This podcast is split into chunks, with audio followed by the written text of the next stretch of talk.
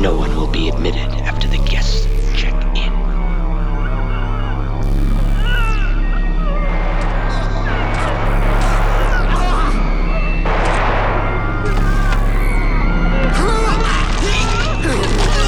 Separate radio drone, long live the new flesh! Welcome to Motel Hell.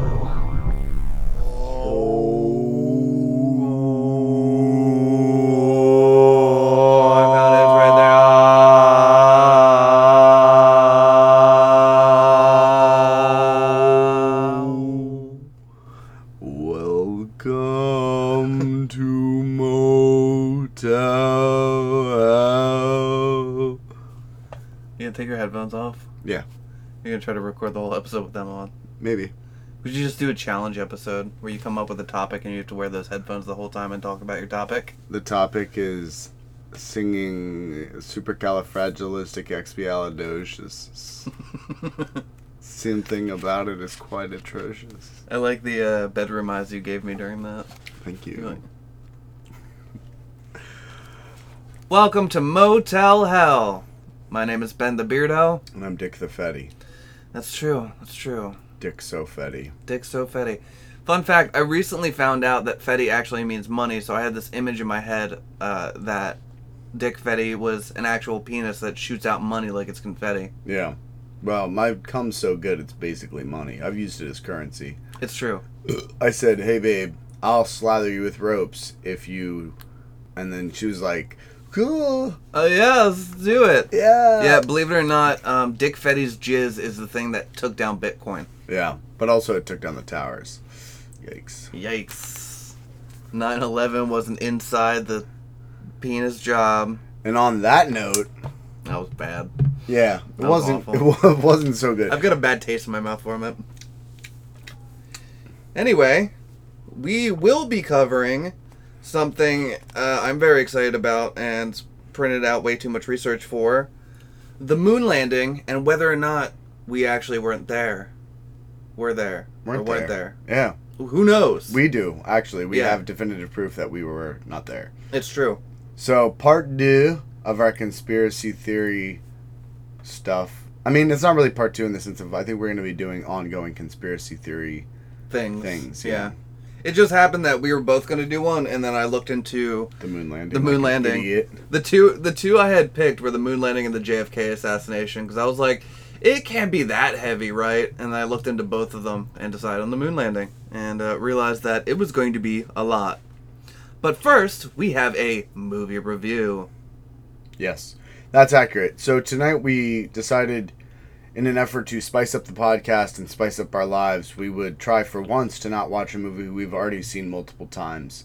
Uh, I really wanted to watch The Beyond with commentary on because I'm a nerd. And instead, we watched Phantasm two, the sequel to Phantasm yes. one. So, yes. uh, it is a nineteen eighty-eight film. It was nine years after the original Phantasm, directed by the same director, Don Cos- Cos- Corelli, Coscarelli, Don Coscarelli, starring Angus Scrim as the tall man, reprising his role. James Legros as, what's his name, Mike? Mike. Mike. Mike! Mike! And Reggie Bannister, returning as Reggie. So, that's cool. And then also there's this hot chick who's kind of like an off-brand Jessica Biel, but by the end of it, I thought she was hotter than Jessica Biel. Yeah, well, you also get to see her dead boobs and her alive boobs. Yeah, and it's nice to have the contrast, because I'm going to touch both of them. Mm-hmm. Uh, Samantha Phillips is Alchemy, was her name. Alchemy, yeah, dumb name. Yeah, but what? That's hot.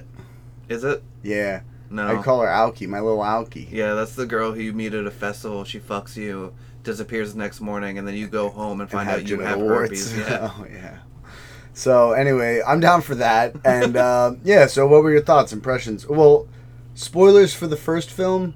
If you haven't seen Phantasm one, don't listen to this review. Skip ahead five to ten minutes. Yeah, so, I, I mean, I I feel like the first one was uh, a lot more horror-oriented. Mm-hmm. This had mm-hmm. a lot more jokes, but they seem to completely revolve around Reggie. Mm-hmm.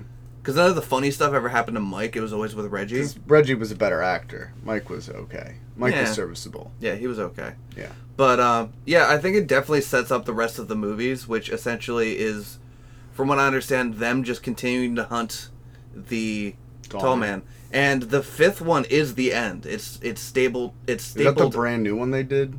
Two thousand something. Yeah. He's he's the um, Angus. Uh, what's his last name? Scrim. Scrim is actually dead now. Ah, uh, makes um, it hard. Yeah, he died a few years after. Uh, two thousand sixteen he died. Okay.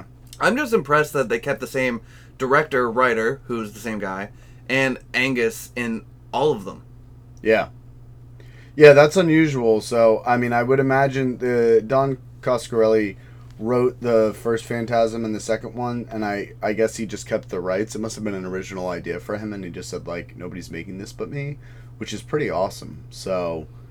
So, the first movie's about the tall man who runs a, uh, what is it, mortuary? Yeah. Yeah, and... A funeral home. A funeral home, and is turning the dead into midgets that are immortal servants. Little people. Yeah, and he's, like, basically a specter from another dimension, and...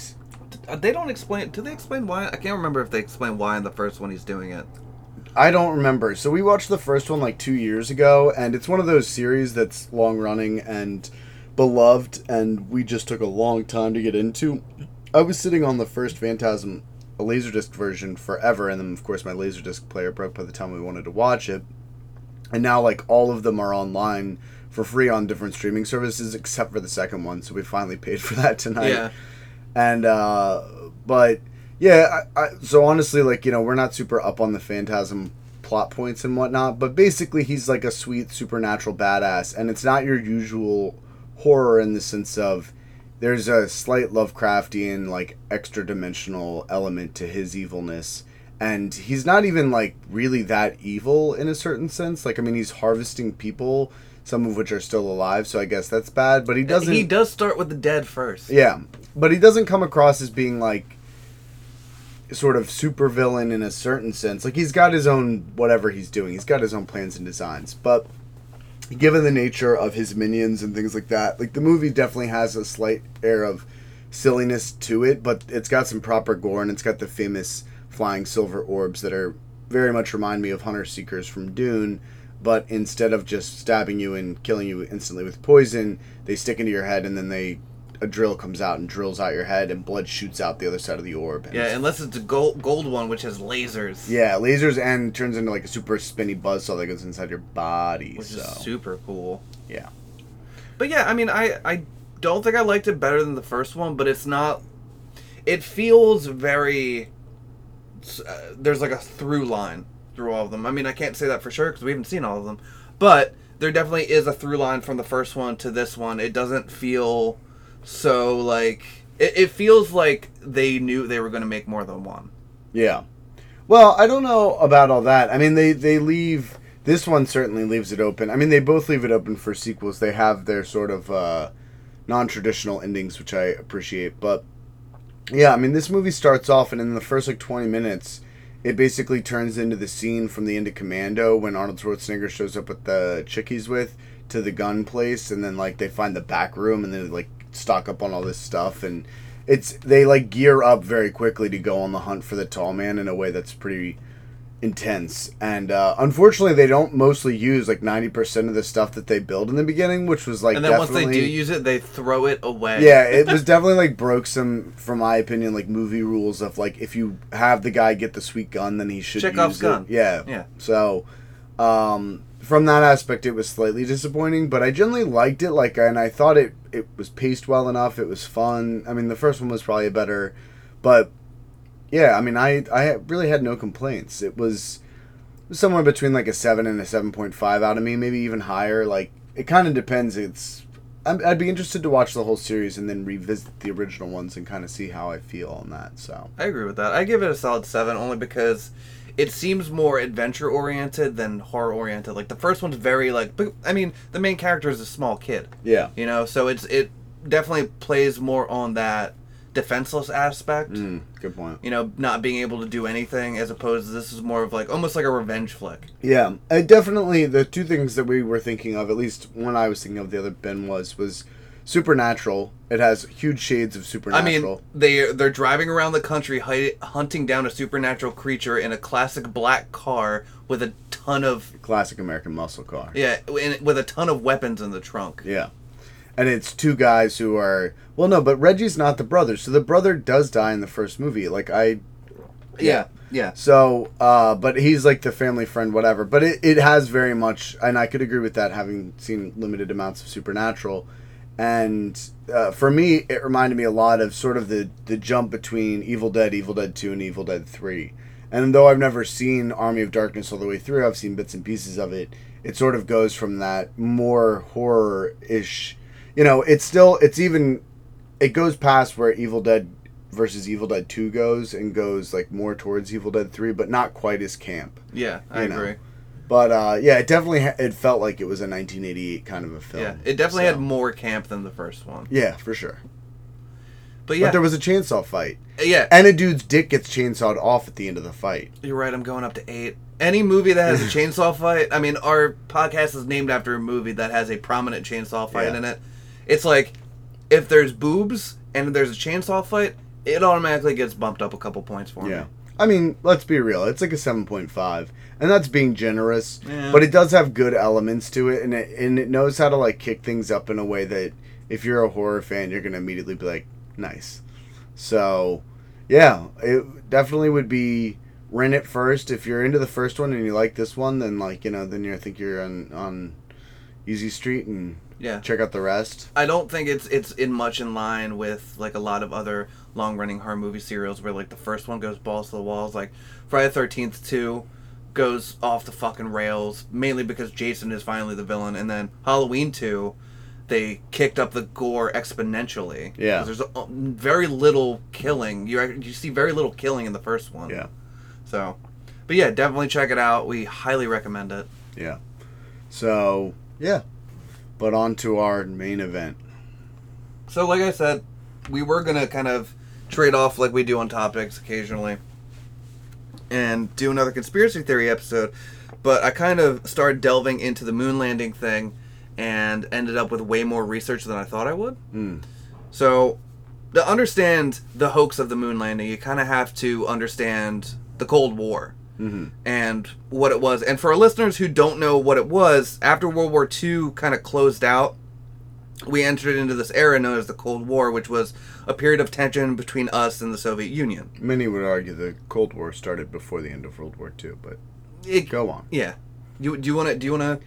Well, so basically, uh, I mean, there was there was communist support in the United States in the twenties, thirties, forties, and fifties, right. and it was only... You know, there were times where there was witch hunting happened, McCarthy and all the rest, but uh, that was part of the Red Scare, but the Cold War really, a lot of people believe that in part the bombing of Hiroshima and Nagasaki was not as, was as much to end World War Two as it was to say to the Russians, like, check us out, fuck with us please, we're, we're asking you to do that, we've got atomic bombs and you've got nothing other than a bunch of people and we will bomb them. And then so, they were like, psych, we've got atomic bombs now. Yeah, that did happen. And, but, yeah, basically, like, before things were even over, we already had an unshaky partnership, or a shaky partnership, rather, with um, with the Soviets. And and it kind of evolved into, like, a dick-measuring contest between what's better, either capitalism and a democratic republic or a socialist republic. Yeah, socialist, communist. So, yeah, I mean, it's, um, well, and again, like, the, the whole, like, Marx is diametrically opposed to capitalism. Like, that, it, it ends, yeah. you know, with, with socialism. So, uh, or communism or whatever. I can't even keep them straight. Anyways, I took a lot of classes in college on, on the Cold War and all the nations that were developed during that time and all the secret wars and all that stuff, but a lot of those brain cells have been significantly burnt. I will just say that basically, as soon as World War Two was winding down, we we were we knew that the the power we were going to carve up the world with, as far as influence and who gets what, was going to be Russia. I mean, they were the other major power. China was coming into its own, but like was not part of that yet, and it's not like it is today, where their power is largely economic. uh, you know, it was very much a military buildup was already happening, and everybody was armed to the teeth because of World War Two. And so the Cold War started when we realized, like, you know, how are we going to split up Germany? How are we going to split up Europe? How are yeah, we going to do this? Yeah, fall on the wall, but yeah. Which actually came later in the Cold War, though, didn't it? That's the end of the Cold yeah. War. War is the fall of the Berlin Wall. It, but, right, but, like, so Germany... So Berlin is in East Germany, essentially, mm-hmm. and then... But we split. We said, okay, well, Berlin's going to stay the capital, but we're going to split a city. So, like, the Western inf- uh, controlled East... Or the Western controlled West Berlin... was surrounded generally by all of the East Germany, which is Russian controlled. So, like, we had this little pocket. That was our little, like, you know, peephole into the world of the Soviet bloc during the Cold War, which is why it's the ultimate spy movie setting and everything else, because it was the hub of a ton of activity. Yeah, and, the, and this Cold War wasn't fought with us marching troops or anything. It was political. There was propaganda and economic things that were going on, and a whole lot of spies. Well, and proxy wars. Yeah, and proxy so that's, wars. I mean, Vietnam is the ultimate Cold War conflict, because our involvement in Vietnam was... It wasn't just about uh, what if that domino falls and then Japan's at risk, but it was largely about that. And the same thing with the Iran-Contra affair. I mean, the reason that half of the extreme militant governments went into power in South America or the Middle East... between, like, the forties and the nineties, or even, really, we still feel the shockwaves today, were because the United States would always support a hardline military, junta, cartel, government, whatever, as long as they gave lip service to opposing communism, because communism was always about, and, like, uh, political socialism was all about, like, change and, and grassroots movements and all this, that, and the other. In our eyes, it was constantly like, if the communists take over... whatever country, then, like, you know, all the other countries around it are going to turn communist, and the Russians are going to be at our back door, and we meddled constantly in international affairs in order to keep in governments in power, or put governments in power, which hypothetically we're going to support the United States right. if a if the war ever turned hot. And, you know, we could go into this endlessly. Basically, it was like the period of the worst deeds of the United States of all time all happened during the Cold War in the name of, like, keeping the communists at bay. It was the uh, it was the Bay of Pigs. It was the Cuban Missile Crisis. It was the fall of the Berlin Wall. I mean, it was a million different things. It, it you know, it was one of the, and it was all, like, quote unquote modern day. Like, we've got news cycles, T Vs, radios, like all the rest. So this was it was a hyper reported period, and and a period where the press shaped, like, public opinion in a way that, I mean, they always do that. But, like, as far as, you know, politics and the news cycle and all this shit, I mean, it was it it, it is like. Everything that we know and our experience today is, like, the hyper version of what all came to be during the Cold War yeah. era. And we were also coming off of World War Two, so everyone was like, fuck yeah, America. Yeah. I mean, but that was, like, we came from our highest point. Yeah. Post, you know, World War Two was, like, granted, there are flaws and whatever, but, like, you know, we showed up and we said, like, we're world police. Like, we rule, and check this out, and we save the world. And then immediately we started accepting... Our dick accepting, is a big eagle with yeah. even bigger missiles. And then and then we immediately started accepting, like, German war criminals and Japanese war criminals into our ranks to say, like, you know, and, and forgiving all of their heinous crimes against humanity so that we could get, like, Velcro and shit. And, uh... And rockets. Yeah, and rockets. Right, yeah, Von Braun, thank you. And, um... And, yeah... And then it just it so, quickly devolved. So, do you, do you think that is sufficient for the explanation of the Cold War yes. in a brief summary? Yeah. Uh, we didn't like communists, and oh, Russia was on. Communist. Henry Kissinger, Richard Nixon, and and, and and our boy Ronnie Reagan. You know, that's all those Cold and War J F K. Boys. Yeah, and and Margaret Thatcher, the Iron Lady. Yeah. You know, and and of course um, Gorbachev and Stalin and Khrushchev and. Anyway, okay. So, one of the one of the things that came out of this this kind of standoff and contest between our nation and the Soviet Union was the space race, mm. which is arguably one of the coolest things to come out of it. I I've been watching uh, newsreel of, like, different space race stuff, like, all day, mm-hmm. and it's just it's super cool and super interesting. And really crazy to think, like, how we did all of it. So, let me ask you a question. Or yeah. maybe this is in there. If it's in there, just I'll wait. Okay. Who, who put a satellite into space first? Russia. Yeah. Yeah. Sputnik. Yeah, Sputnik. That's one of the first things I cover. Okay. So, um... I just want to say that Sputnik's really cool. I, I want to put that on record. Yes. It's a cool-looking satellite. I, it's super It's cool. pretty much one of the orbs from Phantasm. Yeah. With That's, cool little stingy legs on it. Yeah, instead of sucking your brain out, it just beeps. Yeah, it just, it just beeps and spies on us. So, we enter the space race in the late nineteen fifties, and essentially... between us and Russia, we, like, one of us was going to become the superpower in space, and we were like, we're fucking America. Yeah, we're, we're going to do that yeah. shit. And we did that by Operation Paperclip, taking tons of German scientists who learned how to build the V two. Oh, are you about to cover this? No, no, no, no, go ahead. I, I, I really, like, cut the jib because I have so much shit okay. on... Okay, okay, all right, yeah. So we got to get we got to get through the, the, the official version before we can get to the truth, people. Yeah. So, uh, yeah, during Operation Paperclip, we basically... gave sanctuary and safe passage to tons of German scientists to the United States and other places in Europe where they'd be protected and wouldn't have to go to Russia to become scientists for Russia.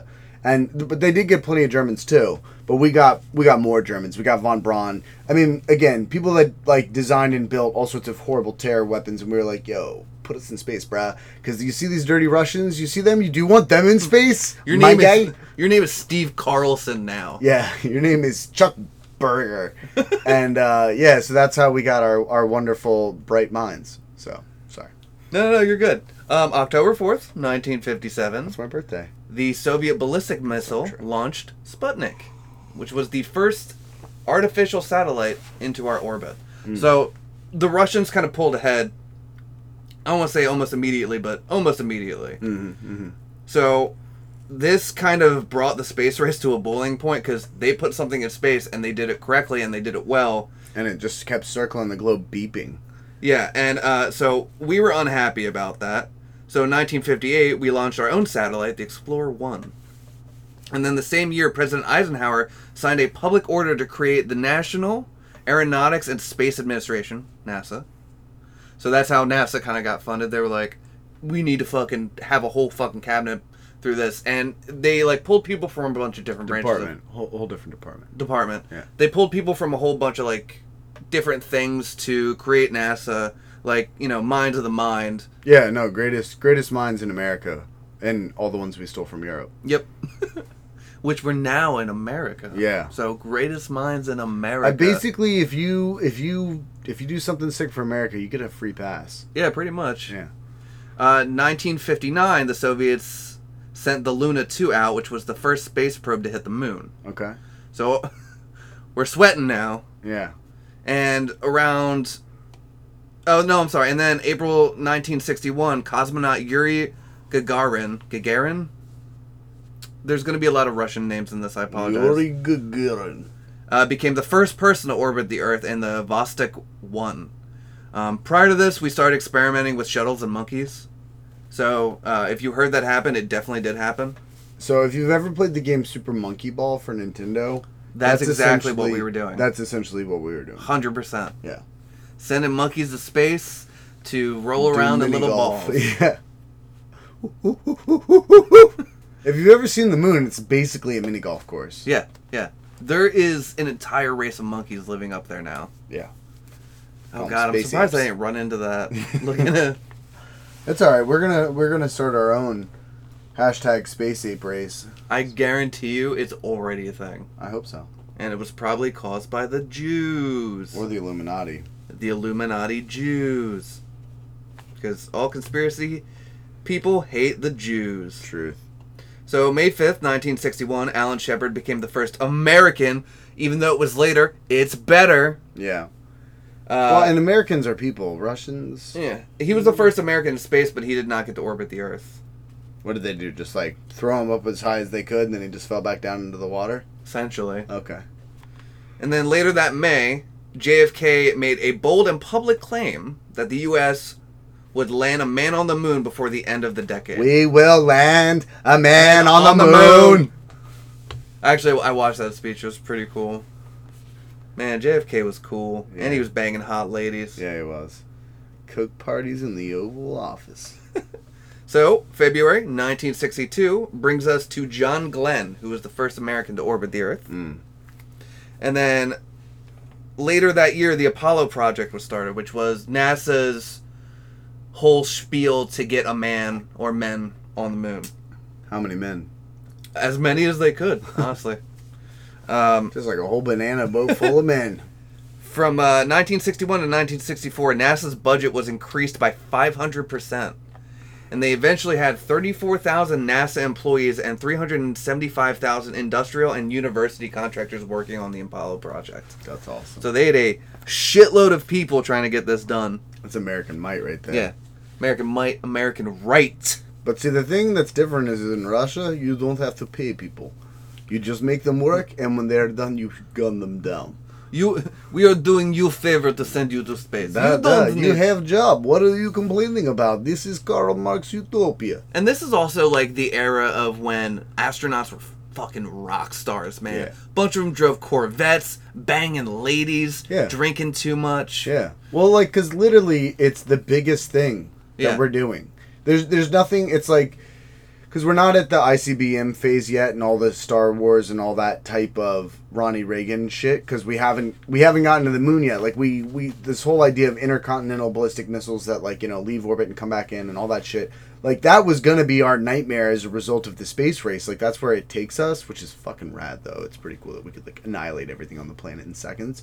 But I lost my train of thought. What were we talking about? Oh, rock stars. Rock yeah, stars. Right. So it's like. These are the brightest, the bestest, the baldest, the Buzz Aldrinists of them all. Yeah. And, and, and, and, and we're going to send them to the moon, and we're going to take a dookie in the shape of a sickle and hammer, and then we're going to freeze that and send it back to Russia and say, that's moon dookie. We moon got that dookie. First. There you go. I don't know. I think that was in one of the papers I read. Well, that's the thing. When when they shot Sputnik into space, that was terrifying. Sputnik. Sputnik. I don't that know. They, I don't know. That they could send something... Like, they had a missile that powerful enough to get it into orbit. I know, because before that, all they used were slingshots. Yeah, pretty much. They had giant slingshots and trebuchets. With bears on them. Yeah. Well, the bears pulled the sling. But there was also another slightly smaller bear with a bottle of vodka in the sling. Yeah, that is that is accurate. So then we hit January nineteen sixty-seven. Mm-hmm. And the Apollo program makes a little bit of a boo-boo and has a pretty big setback when three astronauts are killed... after their craft caught fire during a launch simulation. So three astronauts fucking dead. Mm-hmm. And the Sony, the the mm, let me start over.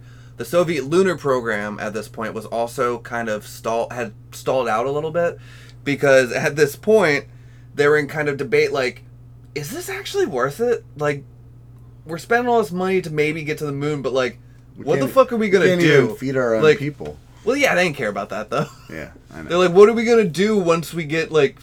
How is that going to make us better? Like, how is this going to make us a stronger nation by going to the moon?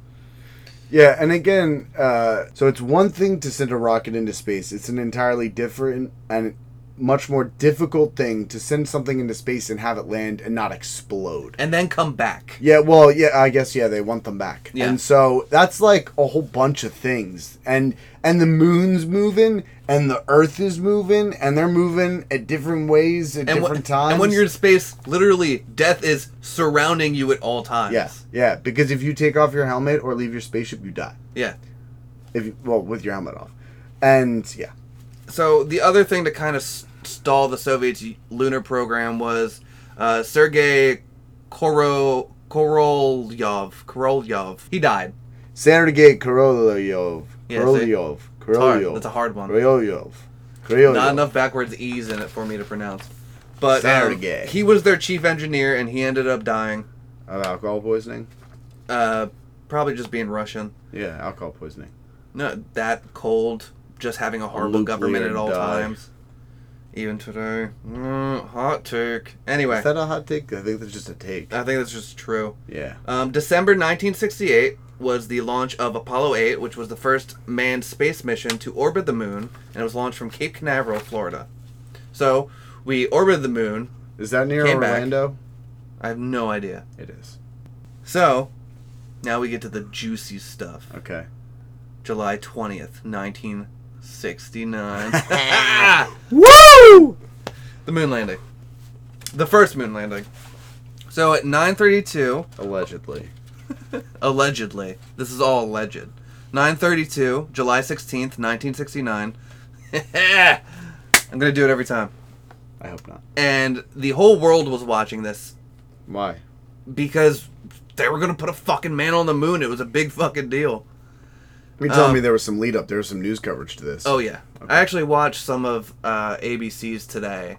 Um, and it was it was just, it was just really powerful to watch because, like, as soon as they say the Eagle has landed, it kind of, like, goes back to the newscasters who I didn't recognize any of them. But, like, these are, like, you know, men in, like, the late sixties, like, older men in the late sixties. Like, they don't fucking cry. And, like, you see them, like, getting misty-eyed because, like, fuck yeah, America. Yeah, we did fuck it. Fuck yeah. We did it. So, anyway, Apollo eleven took off from Kennedy Space Center with astronauts Neil Armstrong, Buzz Aldrin, and Michael Collins on board. Is he the father of Phil Collins? Yes, one hundred percent. That's awesome. You'll Be in My Heart was about Michael Collins, his cool. father. Yeah. Yeah. Makes That's a fact. Prove me Hill. wrong, Internet. Salisbury Hill is actually about the moon. Because there's Salisbury steak on one side of a hill on the moon. Yeah, yeah. Genesis is just entirely about how the moon landing was faked. Um, every single song they've ever put out. Yeah. So Armstrong, who was thirty-eight at the time, he was a civilian research pilot. He was actually the one in command of the mission. Uh-huh. So they traveled two hundred forty thousand miles in seventy-six hours. So it takes about three days, apparently, to get to the moon. Okay. Probably, it might be faster now, I don't know. Yeah, my car's pretty fast. Slow down there, Mister Tesla. Yeah. Mister Elon Musk wants to put a car in space. Fuck you. Does he really? Yeah, he does. He might have. I don't know. Space car? He wanted to shoot He wanted to shoot a Tesla into space. That dude is on so much cocaine. I think he isn't, though, right? No, he definitely is. Okay. He smokes weed. He did it on Joe Rogan. So, July nineteenth, they entered the moon's orbit. And then the next day, July twentieth, at one forty-six p.m., the lunar module, the Eagle, manned by Armstrong and Aldrin, separated from the command module, leaving Collins in the command, uh, command module. Two hours later, the Eagle began its descent onto lunar surface, and at four seventeen p.m., the craft touched down on the lunar surface, which was on the southwestern edge of the Sea of Tranquility, which is an area on the moon. Uh, Armstrong immediately radioed to Mission Control in Houston, Texas, with the now famous message, "The Eagle has landed." So, at ten thirty-nine p.m., five hours ahead of the original schedule, Armstrong opened the hatch of the lunar module, and he went down the ladder, and had, there was a television camera attached to the craft, recorded his progress, and beamed the signal back to Earth, where hundreds of millions of people were watching all of this. ten fifty-six p.m., when he stepped off the ladder and touched the moon's surface, he spoke his famous quote, which was, "That's one small step for man and one giant leap for mankind." And I'm watching the newscast, and, like, you know, we grew up, we've all heard "one small step for man, one giant leap for mankind." And he says it, and I clearly hear it, but maybe it's only because I know what it is. But the newscaster's like, he said "one small step for man." I don't know, uh, what else did he say? Someone, can someone else find out what he said? And I'm like, "One giant leap for mankind, you fucking idiot." You're blowing it, Dick. You're blowing it. So nineteen minutes later, Uh, Aldrin joined him on the moon's surface. They took some photographs of the terrain, planted a U S flag, ran a few simple scientific tests, spoke with Richard Nixon by Houston, and then at one eleven a.m. on July twenty-first, Tricky Dick, both astronauts were back in the lunar module with the hatch closed, and then they slept the night on the moon's surface, which...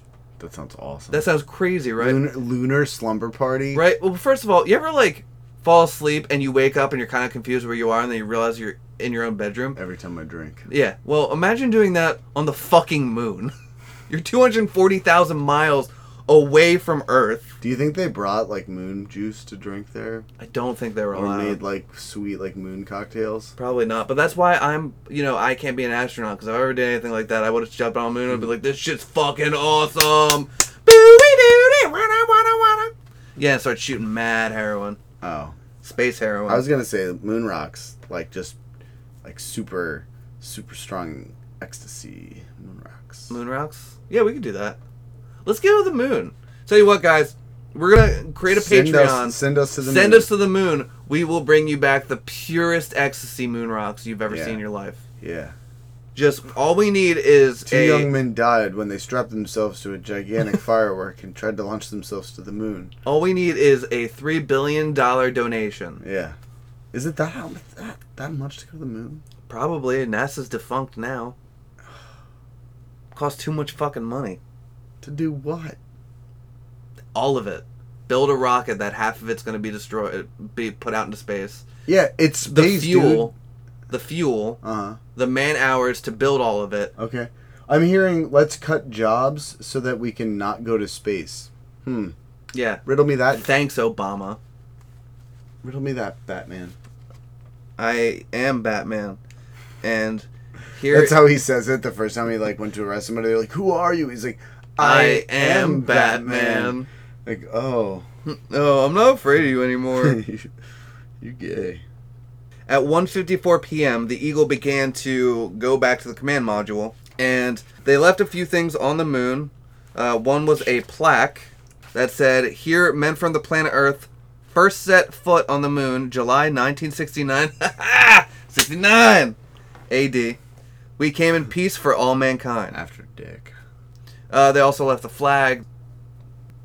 Uh, at five thirty-five p.m., Armstrong and Aldrin successfully docked and rejoined Collins, and at twelve fifty-six p.m. on July twenty-second, Apollo eleven began its journey home, and they splashed down in the Pacific Ocean at twelve fifty p.m. on July twenty-fourth. Which I can only imagine. So that's like five days of like to the moon and back. Yeah, that's awesome. That's yeah. They were like there for a fucking week. That's crazy. Yeah, it's super cool. Like, it just boggles my mind because space is fucking scary, bro. Yeah. That's why sci like sci-fi horror always gets me the worst, because one, you have this like usually like an alien creature come after you, but like then also space. Yeah. Which is horrible. Yeah. And scary. See, I disagree. I feel like if I was if I was to die in the cold void of space versus drown, I would definitely pick space. So now we're getting to the conspiracy theory behind the moon landing, you- or the conspiracy facts. Okay, but also, do you think that we could intercut uh, Smashing Pumpkins Space Boy somewhere into this episode? Yeah, as long as I we feel don't like Billy sued. Corgan will definitely sue us, though. He seems the suing type. Yeah, that's true. He's seen shapeshifters. We've covered that. Yeah, Billy Corgan's a piece of shit. Yeah, he's real bald. Did he actually go bald? Or is he just like, I'm gonna shave my head from now on? I'm sure he was gonna go bald. You look at a dome like that, and you can't see it any other way. But I think he's like, uh, he's got a George Costanza kind of a head. You know? Yeah, that's true. So, here's the thing about the moon landing conspiracy fact. Well, it's not a conspiracy fact, it's just the moon landing truth. Yeah. So, it pretty much bases that either parts of, like, either we did land on the moon, mm. but none of the footage is real, or we never landed on the moon at all. Um, Why would the government lie to us, Ben? I'll fucking get there. I've got reasons. Okay. So, pretty much the most notable claim is that all six of the manned landings, nineteen sixty-nine, gonna do it every time, to nineteen seventy-two were all faked, and that Apollo twelve astronauts did not actually walk on the moon. And so, is that Buzz and uh, the other guy? Lance? No, that was Apollo eleven. Neil Armstrong. Who landed in twelve? Didn't Buzz go up a couple times? Didn't one of them? Probably. I honestly didn't go that much into okay, the rest okay, of their history. Okay. Um, I was really. We're not here to cover the official line. We're here to cover yeah, the, ah, the ah, real ah, truth. Ah, ah. So there's like, pretty much since the nineteen seventies, people have been saying that NASA and others completely misled the public into believing that all of this happened by either manufacturing, tampering with, or destroying evidence, which includes photos, telemetry tapes, radio and T V transmission, moon rock samples, and even killing eyewitnesses. Fair. So, there is a bunch of evidence, quote-unquote, evidence that the landings existed, that they, quote-unquote, happened, but, you know, we don't need to go into that yet. We don't okay. need to go into that yet. But it has, like, this idea has sustained for forty years. Okay. Um... Even though there's been a bunch of people who came out with evidence saying that, no, you're wrong. Yeah. So basically, since the day we landed on the moon, so it's been it'll be fifty years of lies in July. So yeah. So, like, throughout different regions in America, surveys were taken, and it's anywhere from six to twenty percent of Americans believe that it was a hoax. And twenty... When, when was this survey done? Uh, I don't actually have that. Okay. Um, but this is like... I don't know. Anyway. And then twenty-five percent of Britons and twenty-eight percent of Russians believe that none of them ever happened. And then in two thousand one... Fox Television Network uh, created a documentary called Conspiracy Theory, Did We Land on the Moon? The answer is no. And they claim that NASA faked the whole thing to essentially win the space race. And defraud. Yes. The American public, the government, the taxpayer. I mean, that's what NASA's just trying to get rich when you think about it. Yeah. So there is, like, I did find, like, the quote-unquote origin of the theory. So there was a book that was on the subject of the moon landing being a hoax, which was We Never Went to the Moon, America's thirty billion dollars Swindle, which the title really grabs you, yeah. you know? It was self-published in nineteen ninety-six by Bill Kaysing. He was a formal, former U S Navy officer with a Bachelor of Arts in English. But hold on. If this has been going on since the day we landed, this is this is sort of the birth of, like, the modern level of conspiracy, I would assume, right? The sort of organized conspiracy theorist. Because if you're saying ninety-six, you're talking twenty-six... seventy-six. Oh, seventy-six. You said ninety-six. So. nineteen seventy-six. Okay. Did I? I'm sorry if I yeah. did. Okay. Um, well, so that's the thing, right? Like, so, like, we had Watergate and, like, all this tension with the Cold War and everything, and, like, all this, like... shit that kind of brought down our belief system in America, which is, like, really where, like, a lot of the conspiracy theory stuff started to really kind of come to a head. Yeah, let me... So, and uh, just to clarify for our non-American listeners or those who aren't as buffed up, just the extremely abbreviated version is essentially, uh, once Tricky Dick Nixon came into office, um, so he had what was called Creep, the Committee to Re-elect President Nixon, and... It was like his goon squad, and they were spying on the D N C and all this stuff for the convention of the upcoming election. And he had them break in to the D N C headquarters in the Watergate Hotel in Washington, D C, and try to get information about, like, what they were doing for the D N C and all that, and which is the Democratic National Convention. And then later lied about it to the American public and to the Senate and a bunch of other people and erased a bunch of tapes and all that. And so that eroded and corroded the American people's faith in the executive branch of the government. And simultaneous with that, the tensions that arose domestically as a result of the Vietnam War, the draft and other things, like the National Guard shooting on students in Ohio and all the other tensions that were happening simultaneously, Uh, basically took the American government from being this knight in shining armor during World War Two and in the afterglow after that into an increasingly uh, negative force in the American person's daily life. Right. And, and there was this big seismic shift as far as, like, the public opinion. And those are just, like, some of the exemplary things that happened that sort of twisted that. There was a bunch more, but but there were a lot of good reasons for people to say, we might be getting sold a bill of goods by the people that are allegedly representing us. Right. So, uh, I mean, and there was, like, constant lying about Vietnam and our need to be there and all that kind of shit. And, like, oh, the war was going to end. Oh, the war was going to end. And then instead we just keep... We'll get to Vietnam. Uh, okay. We'll get to Vietnam. Sorry. Plus, it's a whole... I'm starting episode. to remember my extremely good... Tell you what, you course. can do a whole episode on Vietnam. I could do one on them. That would be super cool. My Lai Massacre, My Lai, because I, I wrote my last paper ever for college on that. Okay. I studied. Oh man. Oh dude. That, we Max, probably won't do it. Wink. So that way we'll definitely do it, because every time we say we'll do something on the podcast, yeah. we never do. Wait, but I just want to give a quick shout out. Oh, God, I hope you never listen to this. Max Friedman was my professor for my Cold War uh, class. One of my Cold War classes I took. He it was like this graduate level course that was incredibly good, and he was one of the best professors I've ever had. He was super knowledgeable. So if you ever go to American University, he also is on N P R. If you ever get to check out, want to check out a good historian, Max Friedman. Also. Tell him we said hello. Yeah. So Kaysing, even though he had no knowledge of rockets or technical writing, was hired as a senior technical writer in nineteen fifty-six by Rocketdyne, the company that built the F one engines used on the Saturn five rocket. Oh, that's cool. Yeah. And he served as head of the technical publications unit at the company's propulsion field laboratory until nineteen sixty-three. And then his book had made all these allegations um, and began discussing the moon landings as fake. So basically, with his inside knowledge from working for Rocketdyne, he, like, you know, deduced that they couldn't have done what they claimed to do.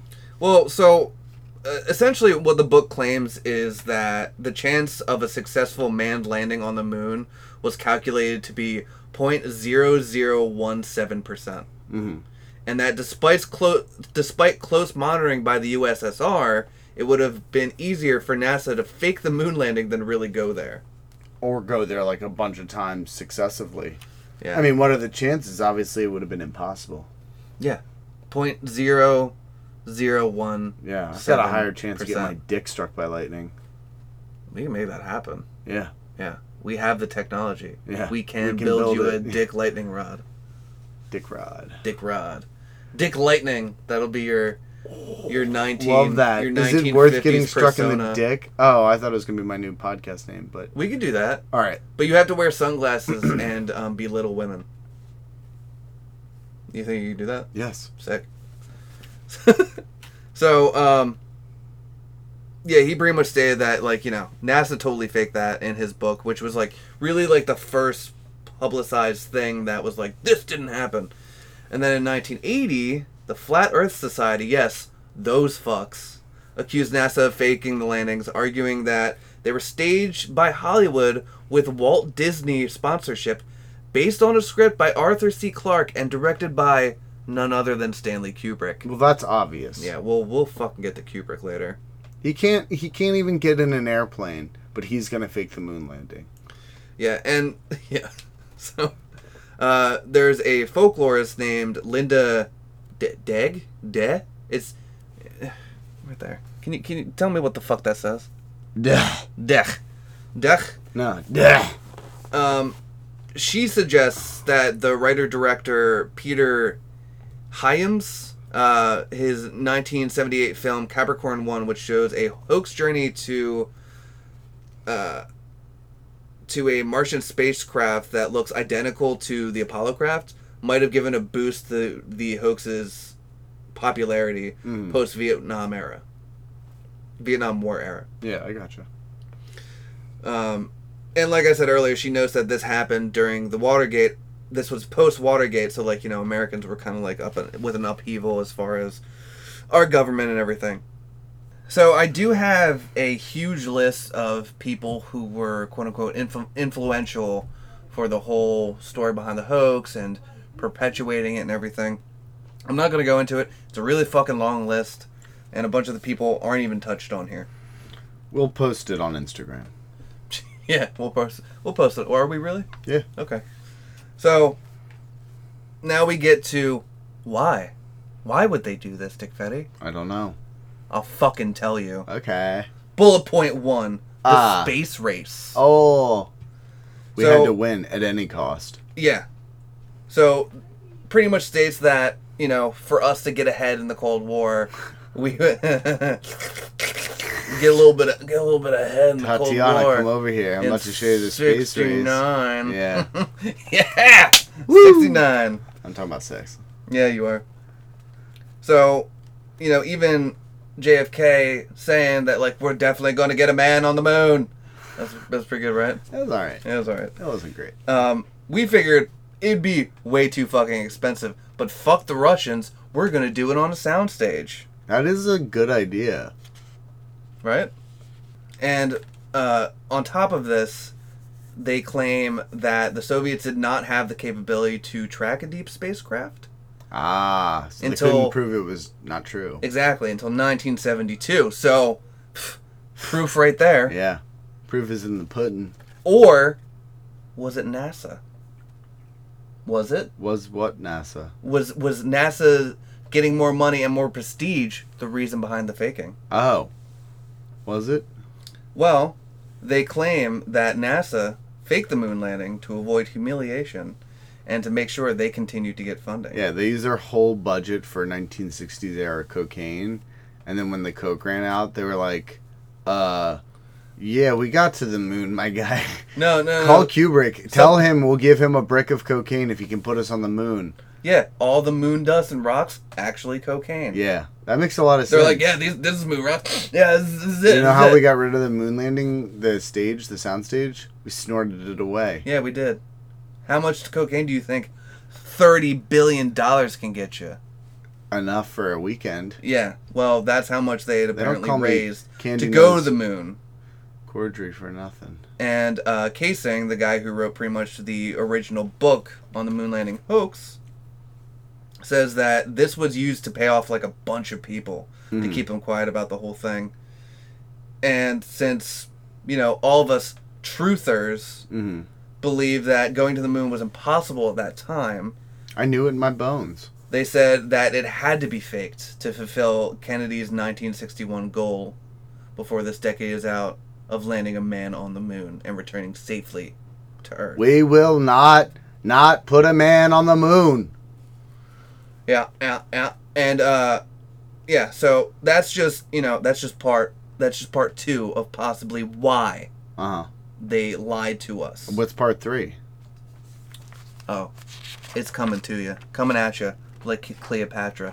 Remember when I said we get back to the Vietnam War? Remember when I told you that you shouldn't talk when you're flipping pages over because it picks it up, and then you were quiet for a second, but then you immediately started telling a joke that I have to leave in. You remember that? You remember sa- Remember when I said we get back to the Vietnam War? Yeah. Well, we're back at it. Okay. So, um, pretty much it stated that the moon landing was fake so we could take pressure off of... Divert attention yeah. from our failure in Vietnam. Yeah, exactly. That's... pretty obvious. So those are the main reasons behind hold on why it could be all of them, but you know what it is, we took attention off Vietnam so we could stay in Vietnam. We're still in Vietnam right now. Yeah, we're actually recording from Vietnam as we speak. It's like that movie with Robin Williams, Good Morning Vietnam. Robin Williams, yeah, he's famous. He's a very hairy man. Ugh, God's gift to the earth. Taken too soon. No, he was taken at the right time. He was, it was, it was the right time. That is going to be an unpopular opinion with our listeners. That man is cherished.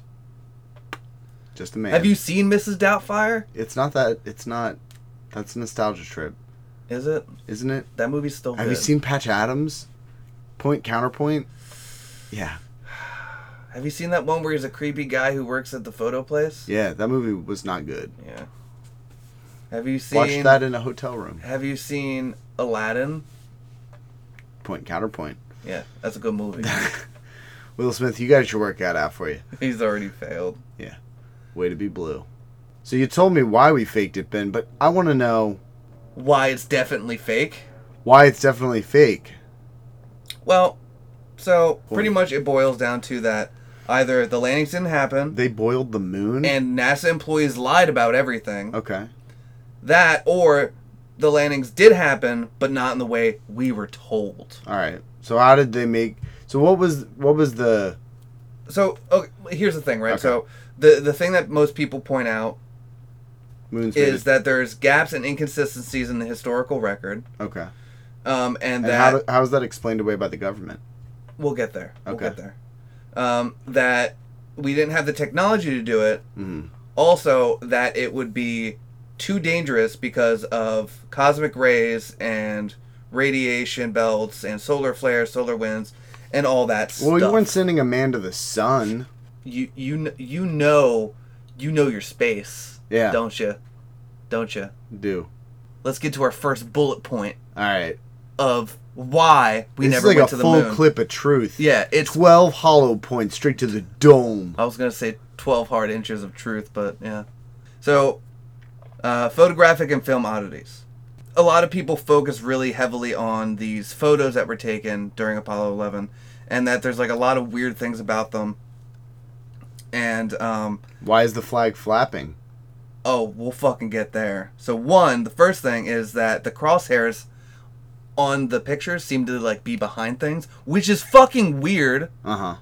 Why would they be behind things if it was a real photograph? Huh? If, but why would they be behind things if it wasn't a real photograph? Listen, I'm the one asking the questions here. Okay, you're right, Dad. Yeah. So they pretty much state that like these photographs were completely doctored, and that sometimes on top of it, the crosshairs rotated, mm. even though the picture was still straight. Weird, right? Well, it all depends on how you develop the photo. So here's the other thing.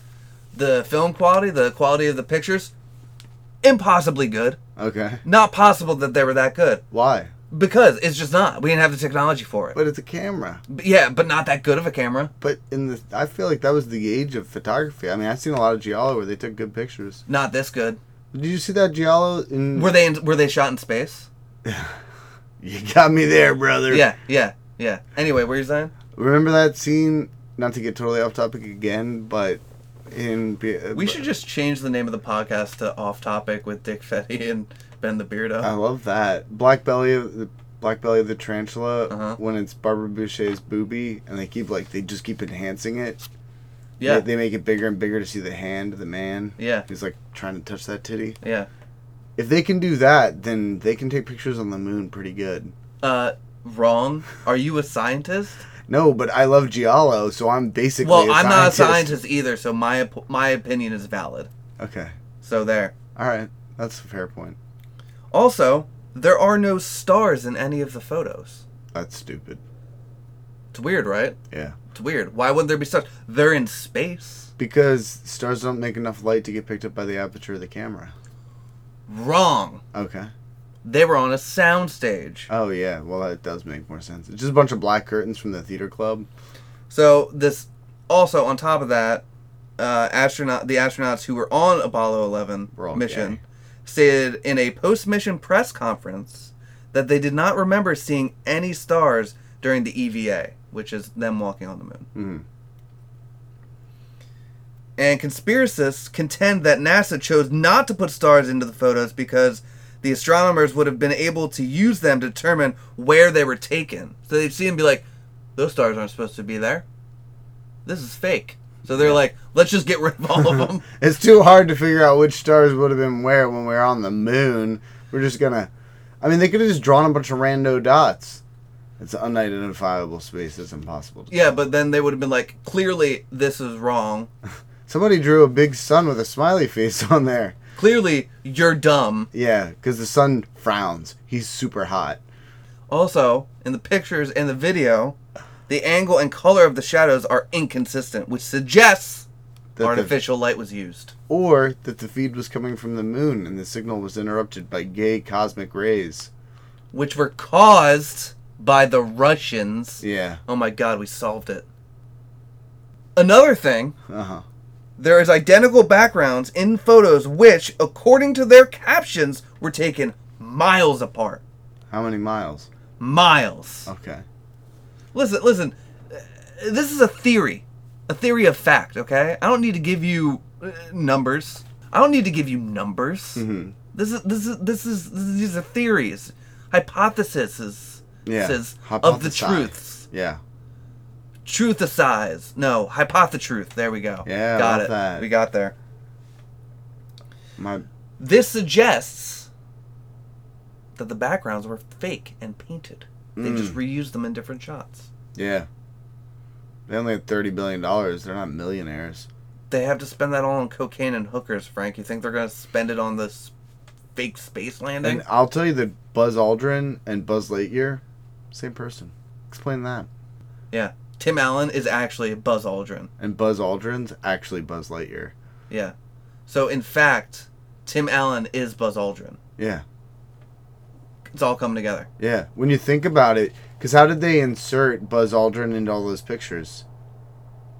He was a toy. Yeah. You you guys can't see my face right now, but it's like I just had a brain orgasm. If you've ever heard of woke... This is the next level. This is awake. Yeah, this is... Awoke. Yeah, this is um, Super Saiyan Woke Level four. Yeah. We're about to do one of those uh, fusions. Yeah, Super Saiyan Woke God Super Saiyan. Ben Fetty. Ben Fetty. Ooh. Yeah. Oh, we need to get those earrings. If anybody that... knows how to Photoshop, we'll send you two pictures of us naked, and then you can make us one man who's naked. Use Dick Fetty's dick. His looks better than mine. And I have huge balls. Yeah, I've got long balls, so if we can mix huge and long... Oh, it'll be like a basketball net full of ball- volley it'll, balls. It'll be like the Castle Freak from Castle Freak. Yeah. But with a humongous dangus. Yeah. So... Moving on. Moving on.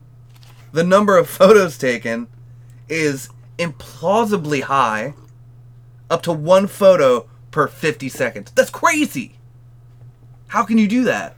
I don't know. Do you? My finger's not that fast. I'll yeah, tell you that. Yeah. You don't know. I don't know. Yeah. Which means it's, it's not, not possible. Yeah. yeah. It's impossible. And then we hit our next point, right? We hit a it. resident of Perth, which is in Western Australia. I know where Perth is. They might not. Okay. I'm not...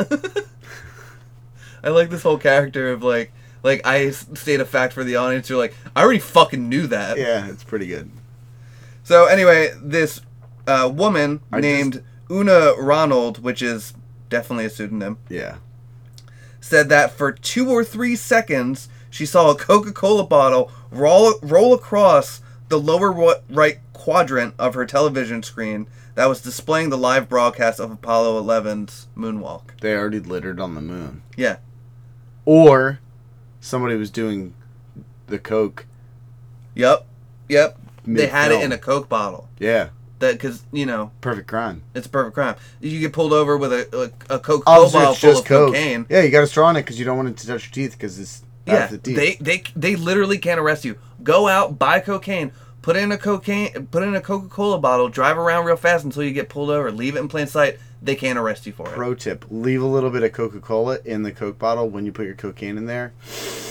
And then it goes up like soup in your nose. Makes it twice as strong.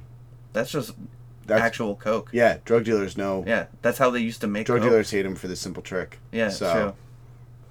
Five simple tricks that your drug dealer will hate. My dad's brain melted because he snorted Coca-Cola with cocaine because Motel Hell told him it made it better, and now he can't drive me to school. And now he can't drive me to school, and Mom left, and she said she never loved me. All right, we got we gotta we gotta stop making getting so derailed. Uh, okay, whatever. You're you're like a f- runaway train, never coming back. Yeah, heading down on a one-way track. It's made out of crack. Yeah. So, the book Moonshot contains an obvious fake composite photo of Alan Shepard hitting a golf ball on the moon with another astronaut. Mm-hmm. Totally fake. Obviously fake. And there also appears to be some hot spots in the photos that look like a large spotlight, which was used in place of the sun. So, once again, more artificial lighting. Yeah. You don't need artificial lighting in space. You have the sun. Yeah. That's so obvious. And finally, on this whole photograph spiel, who filmed Neil Armstrong stepping on the moon? Who did it? Hmm? Who?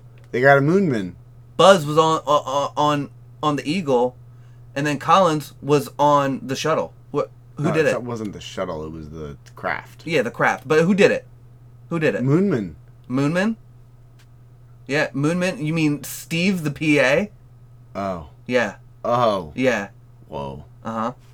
Kubrick's. Mind freak. Kubrick's guy did it. Yeah. Call me Chris Angel because I'm about to fucking mind freak you. Yeah. You didn't have to do that. I did. Okay. We're moving on to the second reasons, the second set of reasons that it couldn't have happened. The environment. Okay. Right? Which one? Space. Space environment, okay. Mm-hmm. So, there's no way they could have survived the trip because of radiation. Yeah, gay rays. There is a thing called the Van Allen radiation belt. Uh-huh. I'm going to get into some sciencey shit here. What size belt? thirty-two? And galactic ambient radiation. So, there's no way that they could have survived all this radiation in space. There's just no way. They would have been, like, growing extra limbs, growing boils, getting cancer... There's just no way. They would have been like the Toxic Avenger. Right. Yeah.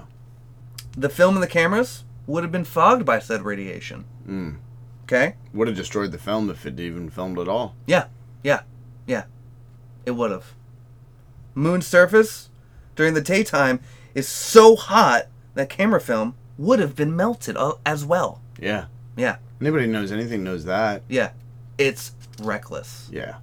And this is jumping ahead outside of Apollo eleven. Mm-hmm. But Apollo sixteen crew could not have survived a big solar flare that was firing out while they were on their way to the moon. They would have died. Yeah. Would have died. Yeah. I got my hands in the air. I'm going crazy over yeah, here. Yeah, no. He, he's like a, a like an Italian hairdresser telling a story. Very animated. So, the flag pa- placed on the surface by the astronauts fluttered even though there was no wind. Yeah. Because they're the, in a vacuum. The second thing to think about is that the moon rays would have melted the fabric. It would have combusted. Moon rays can't melt fabric. Are you fucking idiot? God, get your facts straight. Anyway, so it fluttered even though space is a vacuum. There's no air. There's no wind. There's no atmosphere to move it, right? Right? Right? Right. But it fluttered nonetheless, okay. Which means there had to have been indoor fans. And there probably was, because all the astronaut gear they were wearing on that sound stage would have been hot. Yeah. Super hot. But let me ask you this. Where would the fans be placed to get it fluttering upright like that? Because it's not like an old droopy dangle flag that just, you know, hangs low, sweet cheerio. This is like, this is a turgid American flag. No, it was actually cloth. They just had a... Think of it as like the Waluigi symbol, like an upside-down L. Uh-huh. It had a bar going up and then a bar going across, and the flag itself was fabric, and it was hanging down from that. Oh. So that way, when they placed it, it would still stay out. Or did they do that to make us think they were in zero gravity? Yeah. Hmm? Hmm? I don't know. I haven't asked them yet, but yeah. I will. Well, you should. I'm writing an angry letter to assholes right now. Yeah. The next thing... The astronauts' footprints. Now, this is actually something I did not know. Um, essentially, footprints need moisture, mm-hmm. right? There's no moisture on the moon. How did they leave the footprints? How did they do this? How did they make them look all floaty, you ask? I'll fucking tell you. What, the footprints? No, just them moving around oh. on the moon, right? I, so, I didn't ask, but how did they make them look all floaty? Good question there, Dick Fetty. I see you're thirsty for the truth. But well, but hold on. The liquid truth pouring down your throat. I want to go back to these footprints, though, because you haven't proffered uh, an alternative suggestion. So did they do this in fake moon sand? Or... Yeah. So it was either done on a soundstage mm-hmm. with actual sand or filmed outside in a remote desert. Oh, and then they just used black and white film to make it look like the moon. Yep, and they were in harnesses to make them look all... floaty and shit. Okay, okay. Mm-hmm, mm-hmm. So these, these basically, these these astronauts bilked us for millions, billions of dollars so they could be in, like, bungee jump harnesses jumping on the dang-dung desert. Is that what I'm hearing? Yeah. Pretty, you're angry now? Just wait. There's more. Okay. Ask me how much. How much more? So much. Okay. The lunar module, right? Zero blast crater. Or any sign of dust scatter when it landed. Yeah. What? Right? How? It's dusty as fuck on Unless the moon. Unless they just fucking lowered it down on a crane. Uh, yeah. yeah. yeah. Oh. So this is all like the mechanical stuff. We're getting into the mechanical stuff, right? Yeah. I'm a mechanic. I, I get it. You I are. read your lingo. Yeah. You, you hear it. You know it. You blow it. I'm it. Blow me, please. The second stage of the launch rocket... or the lunar module, mm-hmm, as they qual- mm-hmm, call it, air mm-hmm, quotes. Mm-hmm. The ascent stage, no visible flame. Yeah. Yeah, I see the look you're fucking giving me. I mean, I start on my grill, I see a visible flame. Yeah, right? Every rocket you see leaving Earth, flames. Yeah, yeah. Flames. Put a cool rocket sound there for me. Yeah, that's perfect. Next point, the air conditioning units that... were in the suits. The alleged air conditioning units? Yeah. Couldn't have worked. You know why? Because they didn't have batteries. No atmosphere on the moon.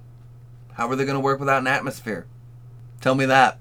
I don't know. You don't know. I don't. You that do not know. I, it's beyond... That's above my pay grade. Fucking crazy. Yeah. It's crazy because it's fake. Yeah, it's crazy fake. Crazy fake.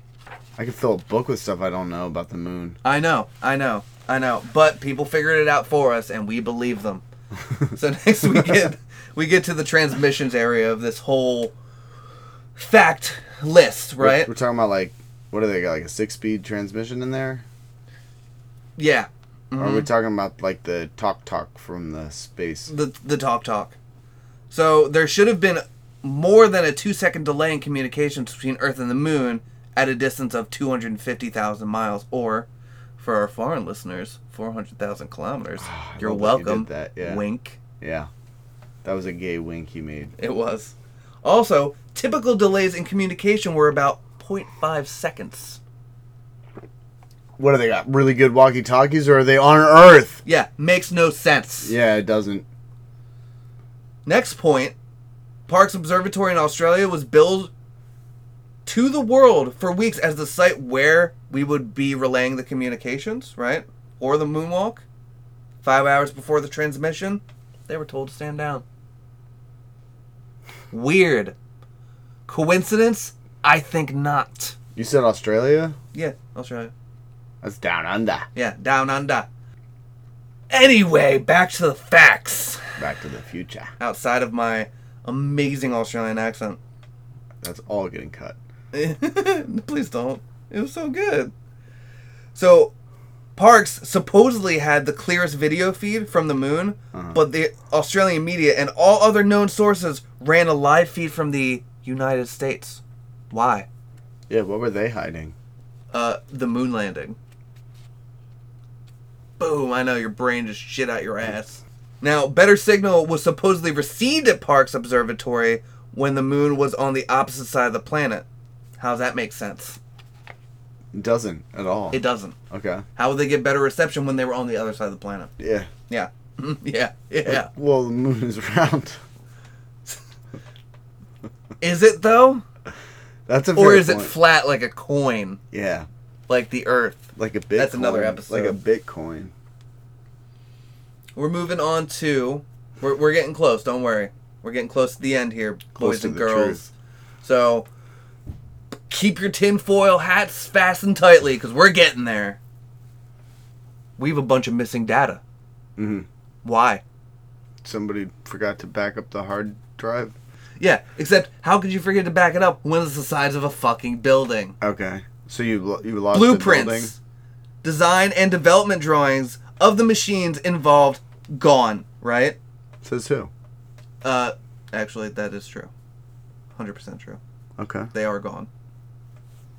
Somebody take them home and forget to bring them back, and they're just like so embarrassed that we'll actually get there. Later. We'll actually get there. Okay. You've made a lot of promises to answer. Apollo eleven data tapes containing telemetry and high-quality video. Guess what? Also gone. Filming of them being on the moon. Gone. Bunch of NASA people died. Yeah. To cover it up? I fucking think so. We're going to get into this, right? Did they die on the crapper or, like, oh, in a gunfight? Oh, I'll fucking tell you. Okay. I will tell you. Please do. So... ten astronauts and two civilians related to the manned spaceflight program all died. Weird, right? Of Probably radi- because they were trying to cover stuff up. Yeah. Was it radiate? Were they all irradiated? Why would it be radiation if we never went? Yeah. I but know that. Maybe that's part of the cover-up is they want us to think that we went, so they irradiated and be like, look, they did get the gay ray, and then in fact... Well, there was Theodore Freeman. Ah. Uh. Killed, ejecting from a T thirty-eight, which had suffered a bird strike, October nineteen sixty-four. A bird strike? Yeah, like a, like a bird hit the thing. Okay. Hit the plane or whatever. Okay. Uh, Elliot C. and Charles Bassett, also another T thirty-eight crash in bad weather, February nineteen sixty-six. Maybe T thirty-eights just sucked. Hmm, maybe. Virgil Gus Grissom, Ed White, and Roger B. Chaffee, killed in a fire during the plugs out test preceding Apollo one. Interesting. Right, right, yeah. And the list goes on. I'm not going to go over all of them. But all these dudes were all involved in the program, and suddenly they're dead. Why? Because NASA knew they couldn't keep their fucking mouths shut. Yeah, they probably were going to blab to network T V. Now we get to the poop. If this was all filmed on a film stage, who did it? Two words. Stanley and Kubrick. Arguably one of the greatest film directors of all time, but also well, maybe... Not, not arguably, definitively. Like, top three directors of all time. Yeah, but may, but is he the best? You said he's arguably one of the best. I'm saying he's absolutely one of the best. He's probably yeah, okay. the greatest filmmaker of all time. Until Eyes Wide Shut. Yeah, but so what? Just saying. It doesn't mean he's not the greatest filmmaker of all time. Because nobody else has a single movie that matches his worst movies, let alone anybody having a movie as good as his best movies. You know, I love Kubrick. Don't do this to me on the podcast. I'm just saying, maybe think before you speak, because... Well, maybe this will change your opinion. Greatest what? movie he... director of all time, or government shill. Can it be both? I guess you're right. I mean, if he faked the moon landings and we still all believe it, then, yeah, he's pretty good. So, we, right now, you and I are accusing him of faking the Apollo eleven and Apollo twelve missions. I would never say that. Don't really? you ever say that. Really? Because, have you ever seen two thousand one? Space Odyssey? Yeah. Yeah. You know the one ship in there? Yeah. Looks a lot like the com- the lunar modules, doesn't it? Oh, he had that in props. Yeah. Yeah, he already had one. Yeah. Yeah. Yeah. Jesus Christ. Yeah. So you're thinking to yourself, how did he get this job? Well, NASA secretly approached him, right? They, they were, were like, like, we loved Barry They were like, hey, Lyndon. yo, Kubrick.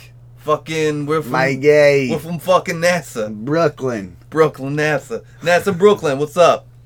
We're from the island Nassau or whatever. I don't know. So they approached him, and they were like, you need to help us fake the first three moon landings we're going to do. Right, right. He's like, I need money to shoot The Shining. The launch of the rocket and the splashdown, where they like landed back on Earth, real, okay? Because, like, you know, why fake that? You, you don't have to fake that. It, it costs a lot less than going to the moon and not having Still the technology to go there. It costs a lot to just shoot something and then make it go kaplunk. So they tell us. So the spacecraft would stay in Earth orbit, and the fake footage would be broadcast as live from the moon, right? Apparently, he didn't even want to do it, right? Yeah. But they were like, yo, your brother, he's a communist. And we'll fucking take him. We'll tell everyone he's a communist. And Kubrick was like, I can't let you do that. I can't let you do that. I guess I'll fake the moon landings. I think they were really big fans of Doctor Strangelove. Probably. But he, here's here's the thing, right? Right? The Shining? Arguably our favorite horror movie, right? Mm-hmm. You ever really watch that movie? I mean, really watch that movie? No, I normally have one eye closed to make it more scary. Then I can't see half of it. It's weird how Danny is wearing a a sweater that has an Apollo rocket on it, and he's like kneeling in front of his toys, and they look like a like a, like a liftoff pad, right? Mm-hmm. And then he stands up. You know why? Because he's the rocket. Yeah, and because Kubrick felt bad. Rocket Man. Rocket Man. Rocket Danny. Yeah. Is that what that Elton John song's about? Yeah, it's about Stanley Kubrick faking the moon landing. We might have to check when that song was written. It is. But it's definitely about that. Well, he could have written it before it got released because he knew the truth. Elton John knew. That's true. That's true. Because I think Kubrick asked him to score The Shining, and then they gave the credit to Wendy Carlos. But we all know that that was as fake as the moon. Yeah, one hundred percent. And that, my friend... is why the moon landing is totally fucking fake. The real story. You heard it here first on Ben and... What's my name? Dick. Dick. Ben Dick. Ben... Bend Dick. Bend no. Dick. The Bended Dick Truth Hour. Yeah. We don't bend the truth. We bend the dick. Yeah. It's like in Bear Zim where they're the swollen eyeball, we're the bended dick. Yeah. Yeah. Because both those things sound like awful, but like we're, we're giving you the truth. Yeah. The truth is a bendy dick in your butthole. Are you guys ready? For a double dose? For a double dose, because I'm going to give you the actual facts. Okay. So, let's go with what really happened, right? Because I know you don't believe any of this shit. No. You know I don't believe any of this shit. So, we'll get to the first thing I'm going to debunk is the fact that we did that we faked this because of the space race. So, there's this guy, Philip Platt. He wrote this book called Bad Astronomy, right?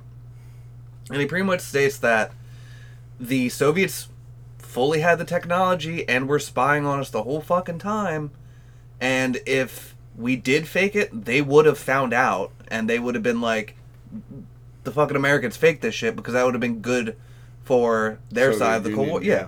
That would have been good for them. Why? There's no Why way would we, we take that risk. Yeah. So that's that's point one.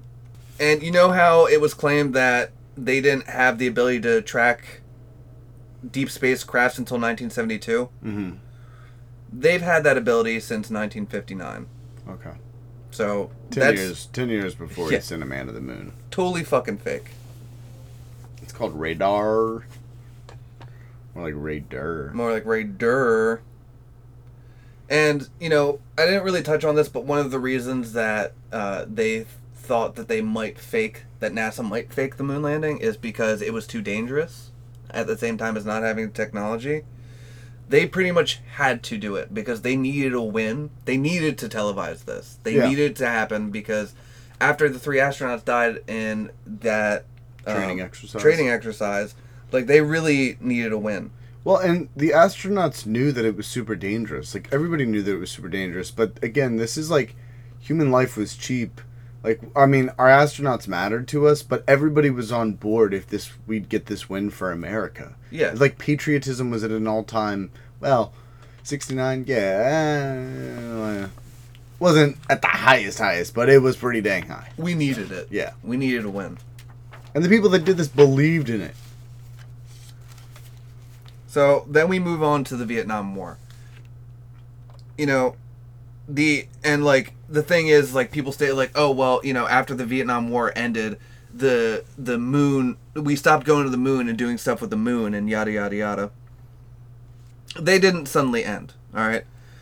Um, they just kind of lost interest, essentially.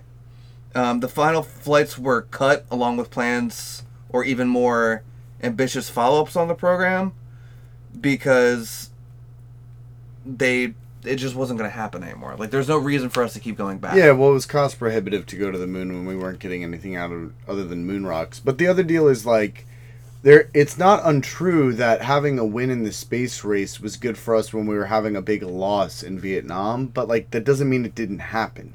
Right. We still sent people to the moon, and it was great for Tricky Dick because then we had people on the fucking moon. So So, here's another reason why, excuse me, there's no way they would have been able to fake this. So, the size and complexity of them actually faking it is harder than them actually going to the moon, believe it or not.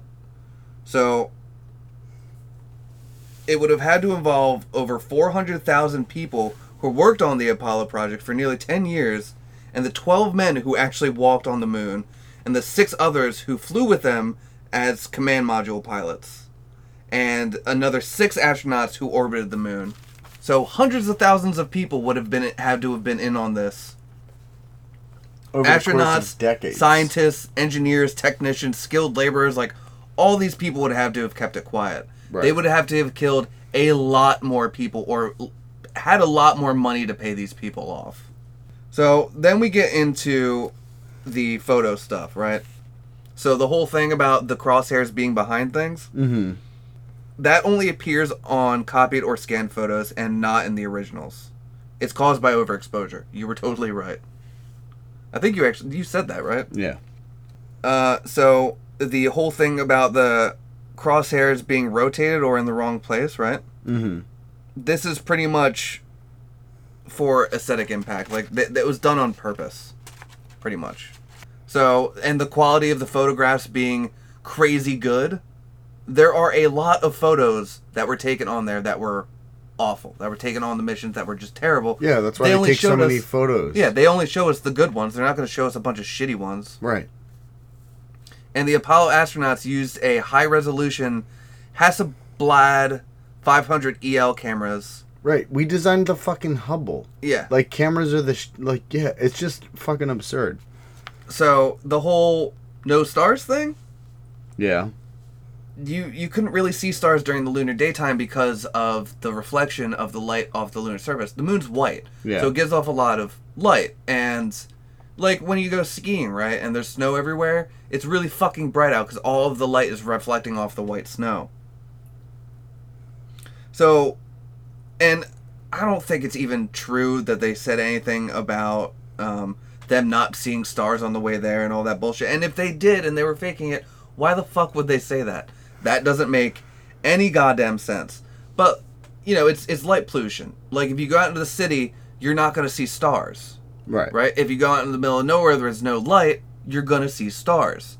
They were on the lit side of the moon. Yeah. And I think it's... Fucking lit. Lit. Um, a lunar day lasts, I think, fifteen days. Gee whiz. I think I, I have that later in my notes. But again, it's like I said, I mean, it, and I'm sure it's also, if you ever tried to take a picture of the stars with your fucking iPhone, you know that it doesn't come out as anything. Because the way cameras work is they take in light, and then the exposure on the film allows it to show up. And so, learn well, how a camera works, well, you stupid dickhead. Here, here's here's a, here's another thing, right? Apollo sixteen, uh, they had something called a special far ultraviolet camera, mm. which was a camera and spectrograph. And it was taken to lunar surface on Apollo sixteen, and it was operated in the shadow of the Apollo lunar module, right? Mm. Took plenty of photos of Earth and stars. Yeah. yeah. Did you know that all those sweet-ass pictures of nebulas and shit are just colorized radiation? Mm-hmm. That's not how they look. Yeah. That's super disappointing. It is. Who but knows how way... they look? I bet they look crazy. The angle and color of the shadows, which mm-hmm. I've seen the pictures, it does seem a bit weird, but, like, you know, I'm not a fucking scientist. The shadows on the moon are, like, super complicated, and they reflect light in a weird way, and the ground's uneven, and it's a wide-angle lens, so, like, it's kind of distorted, plus there's, like, lunar dust and everything, so... Like, just, like, Go there's the so many variables yeah. there that, like, make perfect sense. And on top of it, and this is the first, but not last time I'm going to say this, the Mythbusters did an episode called NASA Moon Landing, and they busted that myth. Backgrounds being identical, they're not. They're just very similar. There's it's just, like space or something. It, well, it's just like, you know, it, it's the lunar landscape is not like the Earth. We don't know it all that well, right? Yeah. You know, you can see, you can show me a hundred pictures of the lunar landscape. I'm not going to tell you where the fuck they are. I don't know. And none of these people know the mapping of the lunar landscape, so they're not going to know. And then back to the numbers of the number of photos being too high, and them taking fifty photos, or taking a photo per fifty seconds, right? That's not true. Um, the calculation was based on a lone astronaut on the surface and does not take into account that there were two astronauts sharing the workload and simultaneously taking photographs during the E V A, which, if anyone doesn't know, stands for extravehicular activity. Mm. There was more than one camera. That's what... And more... Th- yeah. Oh, and I apologize, guys. I did miss one thing as we were running through this. Um, there are, quote-unquote, artifacts in these photos that contain... a letter C on a rock in the background, which may have been a labeled props, uh, like studio prop. It's just likely that it was a printing imperfection. It's super likely that happened. And then the whole thing about um, the Coca-Cola bottle. Uh, so apparently there's also like a newspaper that picked it up. Newspaper doesn't exist. And... that was, like, the only source they had that that was real. There's... She's just a random woman saying... Do, do an Australian accent. I... Mm, no, I'm not there. Yeah, all right. Yeah, anyways... Something, throw another shrimp on the barbie. Yeah. I saw... No, I'm going yeah. into... I'm going into... Yeah, J P. Whatever. Anyways, yeah, some stupid bitch. Yeah, she doesn't know what the fuck she's talking about. Yeah, just because you're shithouse while you watch T V doesn't mean you're right. And this composite photo that was used for this book... Um, it was used instead of actual images because they weren't that great, and it was easier to polish a, publish a fake one than a real one because it looked better. Yeah. Simple aesthetic purposes. Um, these hot spots. So there's pits on the moon's surface that focus and reflect light, pretty much like tiny glass spheres. Mm-hmm. They're essentially what reflects it, like... like glass on a street lamp or like water droplets on grass would do. and it creates like this weird effect. And my my favorite debunking thing, which you can clearly see, like, makes totally sense. The whole thing of like who who filmed Neil Armstrong getting off of the module. The camera was attached to the module. It's super clear in the footage that it was attached to the module, that nobody was standing there with it. It doesn't move until someone goes over to it. Like, then we get to the radiation, the Van Allen belt, right? So the end all to be all of it is that they passed through them in about an hour and a half, and they weren't in the radiation long enough for it to actually affect them in any way. It takes a long time for radiation to affect you. Hmm. Unless it's like a super high dose, right? Right, but even the amount they got is like in the heart. I think it's like thirteen hours or some shit. Mm. I, I, don't quote me on that. I might be wrong on that, but so they essentially got an average dose of less than one rem, which is equivalent to ambient radiation received by living at sea level for three years. The total radiation received on the trip was about the same as allowed for workers in a nuclear energy field for a year. So, but they got to go to the moon and back. So yeah, like, they're who gives fine. A shit? It, yeah. Like, they weren't gonna be affected by any of that. Radiation for the film, making it foggy and everything. Film was kept in metal containers, stops which stopped the radiation fogging. And on top of that, it was carried by unmanned lunar probes, such as Lunar Orbiter and the Lunar Th- Luna three. None of that was fogged, so. Mm. Obviously, their shit's not going to be fogged. And the whole thing about the moon's surface being so hot during the daytime. So that is actually only during lunar noon, which is like it gets unbearably hot, which they were not there for. Uh, they landed, I think, after? Lunar. Lunar noon, where like the, the sun is the most intense. Yeah, I get it. On the lunar surface. And I mean, if if if... If a lunar day is fifteen days, then it's like they could just be there anytime that's not, you know.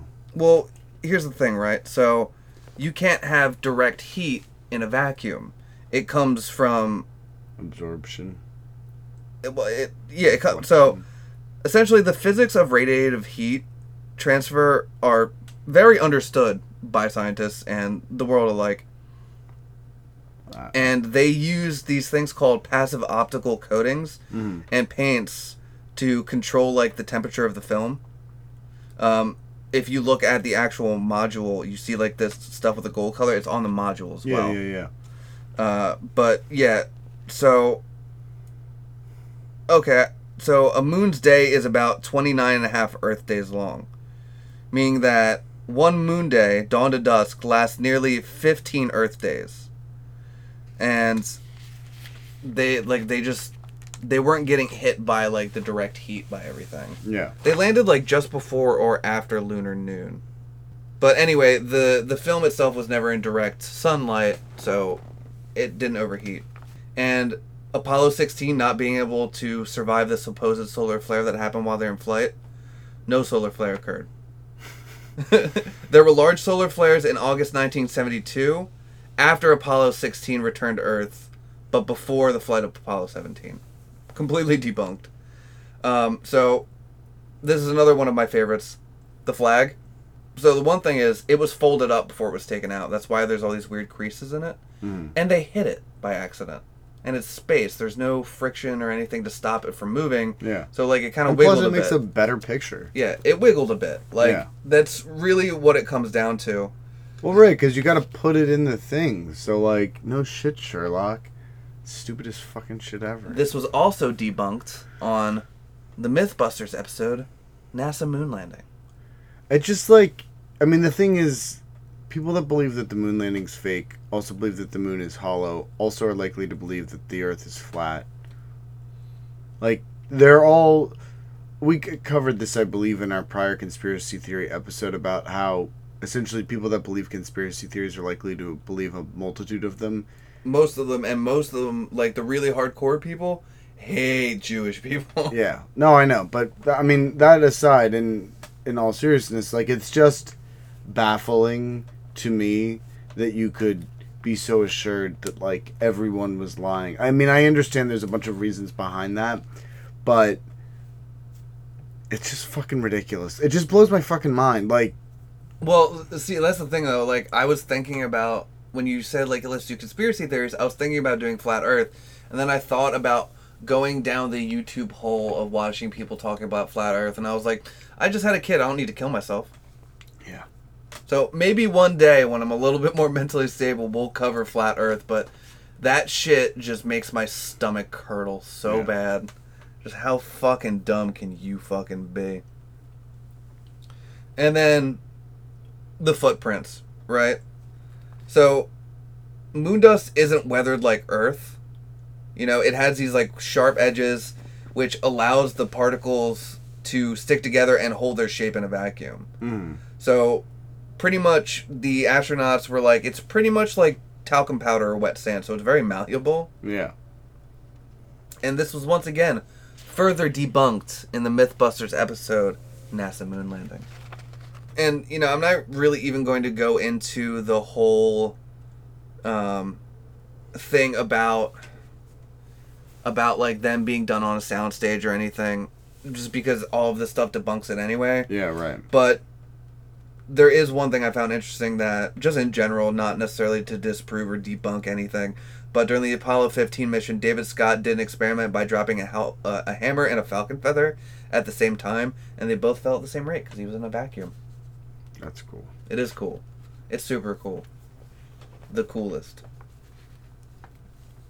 And, I mean, if it was filmed in a desert, there'd be heat waves. And once again, this theory was further debunked in NASA Moon Landing on Mythbusters. Now we get to that uh, the lunar module made no blast craters or anything, even though there were footprints, right? Like, why would there be no blast craters if there were footprints?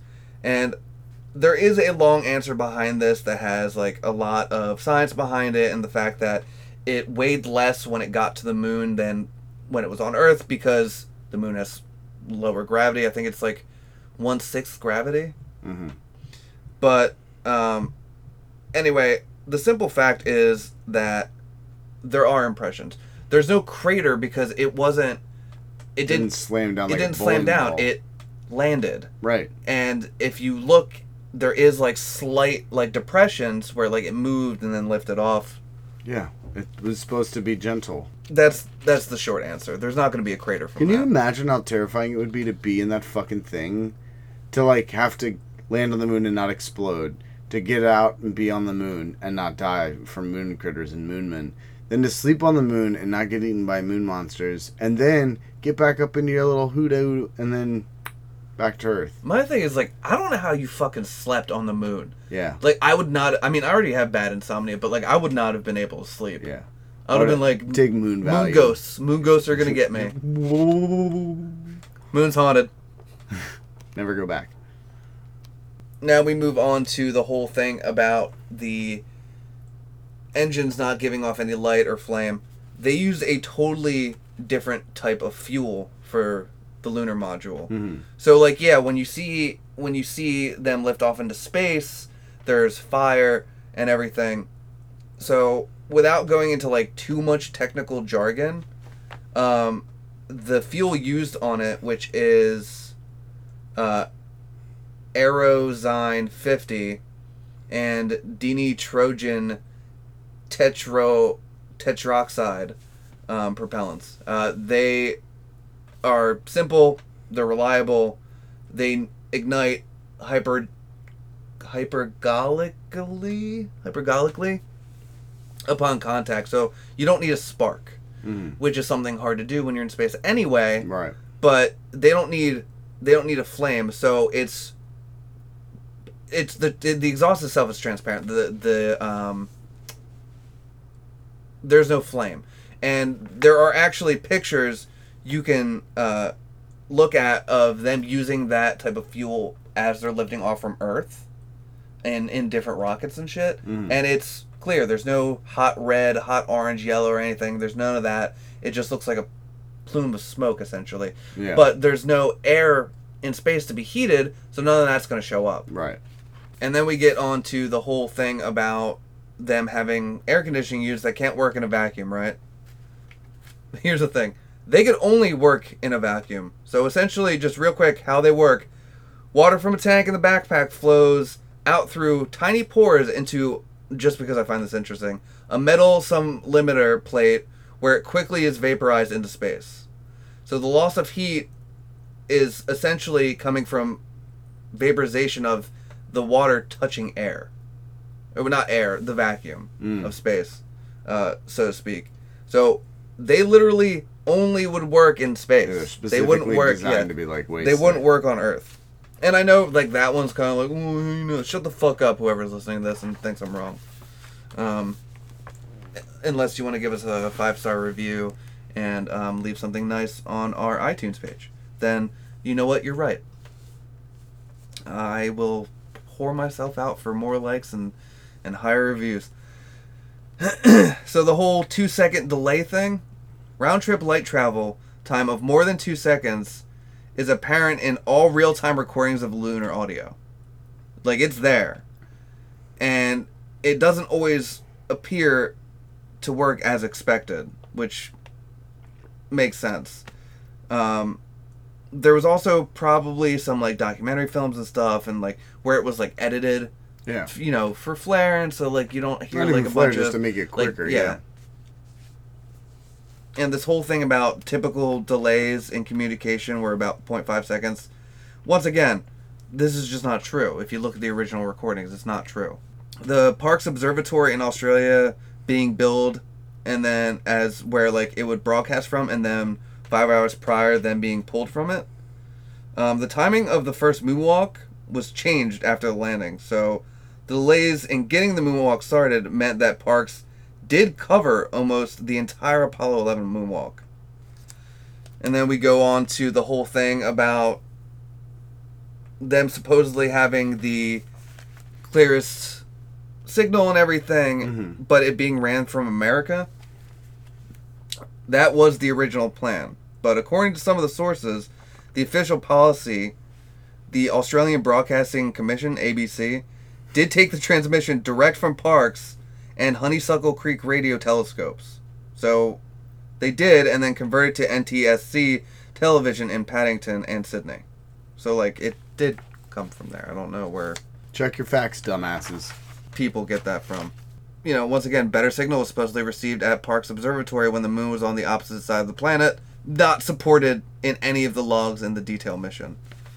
And the whole thing about them missing data, they did. They just lost it. And then they they found out, they found some, like some of the tapes later, and then they also found out that some of the shit was taped over, which happens. Tapes were expensive back in the day. Um, fun fact, I don't know if you know this, but I'm a huge Doctor Who fan. I don't know if the listeners know. The original series, like a lot of the original runs, were lost forever because some dicks at the B B C, whoever was running at the time, was like, ah, just tape over those old episodes. And they've been trying to find copies of them ever since. So it just happened. Uh, like, shit happens. This happened a long time ago. Things get lost. People aren't fucking perfect. And then we get to the whole thing about all these people who supposedly worked on the thing dying right off the bat. Um, a couple of them had zero connection uh, with the civilian manned space program that oversaw the Apollo missions. And all of the deaths that were listed, besides one, which is uh, Welch, occurred at least twenty months before Apollo eleven and subsequent flights. Like, long before. So, like, why... Yeah. Why would they kill them, like, long before, unless... you know, no. It doesn't make any sense. So, that's totally fucking debunked, right? It's crazy. All of it's crazy. And the only thing I'm going to say about Kubrick, other than um, there's just no way that he faked it, is the fact that the supposed brother that the government was like, oh, we're going to fucking tell everybody he's a communist and blah, blah, blah. Um, he never had a brother. He never. This brother didn't exist. So that's allegedly totally false. Well, if you actually watch the Mythbusters episode, NASA and the Moon Landing, they debunk the fact that Kubrick ever had this brother. Yeah. If Mythbusters says it, it's got to be true. They busted it. And that's pretty much it, man. We definitely went to the moon a few times, and a lot of people were like, why don't we go to the moon anymore? Like, we never went in the first place. That's why they don't go to the moon anymore. No, there's just no fucking point. We have bigger issues at hand right now. We got people starving. Bad things are happening in the world. Well, we had all that shit before. Like, the bigger interest is, the, the bigger reason isn't that there's no point. It's that America lost interest. People lost interest. Like, we achieved our goal. We did it. We went to the moon. And then a bunch of people died in the fucking Challenger accident. So everybody was, like, super bummed out about space shit for a while because they were like, dang. So yeah, that's why. NASA was disenfranchised long after that. Yeah, I don't... I hear what you're saying, but it's... That's... I'm not saying that NASA was defunded or... as a direct result, like, people just lose interest. The program, like, they they were giving less and less money to NASA for a long time. I mean, our military buildup happened at the same time as NASA, and NASA's budget's always been a joke compared to, like, the military-industrial complex. It occupies, like, nothing in the overall federal yeah, budget. That's true. Generally, even when we were sending people to the moon, but the public loses interest, so the government's like, why are we going to spend a bunch of stuff on... money on stuff that's not going to get us reelected when people care about other things. Let's put money elsewhere. So they did. And there's no huge outcry of public support for NASA for the most part. So that's why that happened. And that's why we don't go to the fucking moon. You know, like, until until we do a full Wall-E on this planet and turn everything into junk and have to leave in spaceships, like, nobody's going to care. We'll get there, buddy. Well, we are, you know, we are rapidly approaching it. There is a, a, a one-way mission planned for Mars. Yeah. Uh, which is supposedly going to be happening, which would be, which I'm excited to see if it's in my lifetime. Oh, That'd yeah. Be super cool. Well, I mean, and everything Elon Musk is doing with SpaceX is cool. I mean, it's, you know, it's very interesting because now we're at a place where we've got this whole junk belt of, like, broken down satellites that just float in orbit around our planet because we've sent so much shit up for cell phones and advertising and, like, it's crazy. And it's... Space is lawless in one sense, but it's also like Antarctica, where there's a there's it's a mixture of, like, a surprising amount of respect between all nations to share in this, like, resource, but also sort of, like, utter disregard in other ways. It's a very interesting thing, but, like, yeah, why are we, like, we just don't care about sending people to the moon now and not for a while, and there's no there's no real big benefit, so we're not going to do it. Right. But we're going to Mars, bro. Woo! Yeah, no, I'm stoked for that. And I agree. I mean, like, you know, I remember all these things as a kid. I went to the... I've been to, like, a lot of the Air and Space Museums in this country, and there's a huge one in Oklahoma where they have one of the lunar modules. They have an oh, S R seventy-one cool. Blackbird there. Oh, yeah. Yeah, dude. Talk about Cold War shit. It was so fucking cool. And I was, you know, I think a lot of boys go through a plane phase, but I had a really, really long one. And, yeah, it's... It's just, like, it's a fantastic part of American history. It's a great uh, example of, like, what science can do when it's funded properly. And, like, you know, just man reaching for the stars and literally... Well, we don't touch a star because stars are hot. But touching a little moon, man, you know? Touching a little moon. Little moon. And if you question Buzz Aldrin about the moon landing, he will knock you the fuck out. As you should. So... You ever see that video? Yeah, I've seen that video. Pretty great. Yeah, it's, it's one of those few, like, justice served videos that really hits yeah. the spot. But that was fantastic. You did a great job. I appreciate all the research. Thank you. Having to wade through just, you know, so much fucking ridiculous bullshit. Um, but yeah, thanks for listening, guys. We really enjoyed doing this one. We're going to be coming at it with some uh, more conspiracy stuff in the future, like we said, at some point. Or will we? Yeah. The truth is out there. Or maybe it's not. Is it a conspiracy that we're telling you that we will? I don't know, but I'm conspiring to get your five-star reviews on... iTunes, so check it out. Or yeah. If you're listening to this, I know we've been getting, like, you know, a decent amount of listeners recently. Um, do, just do us a favor. Whatever you want to review it as, like, whatever you want to put down in the review and whatever you want to rate us as, just do it for us. It helps yeah. us get out there a little bit. We just do this because we like doing it. We don't expect to make money off of it, but the more people that listen, it makes us happy. Yeah. Uh, you can also listen to us directly on Spotify. and subscribe to our R S S feed there, or leave comments on the uh, specific episodes. So you can get at us on Facebook at Motel Hell Podcast. Instagram is the same. We've got our personals too, Ben the Beardo and Cocleo Mio Homnivorax. So you're probably gonna have to figure out how to spell that one. Yeah, uh, I think I made that joke on a past episode. Um, and if you guys have any suggestions, anything you want to hear about, or I, I would like to do a listener story at some, like, story episode at some point where, you know, over a little while we interview people who've had creepy things happen to them. Now, whether I, Dick Fetty, believe you, we will respect you. So if you want to talk to us, email us at my or at motel hell podcast at gmail dot com, or if you just have suggestions for things that you think we should cover and we may or may not. Yeah. Well, that's it. Later, nerds. Later.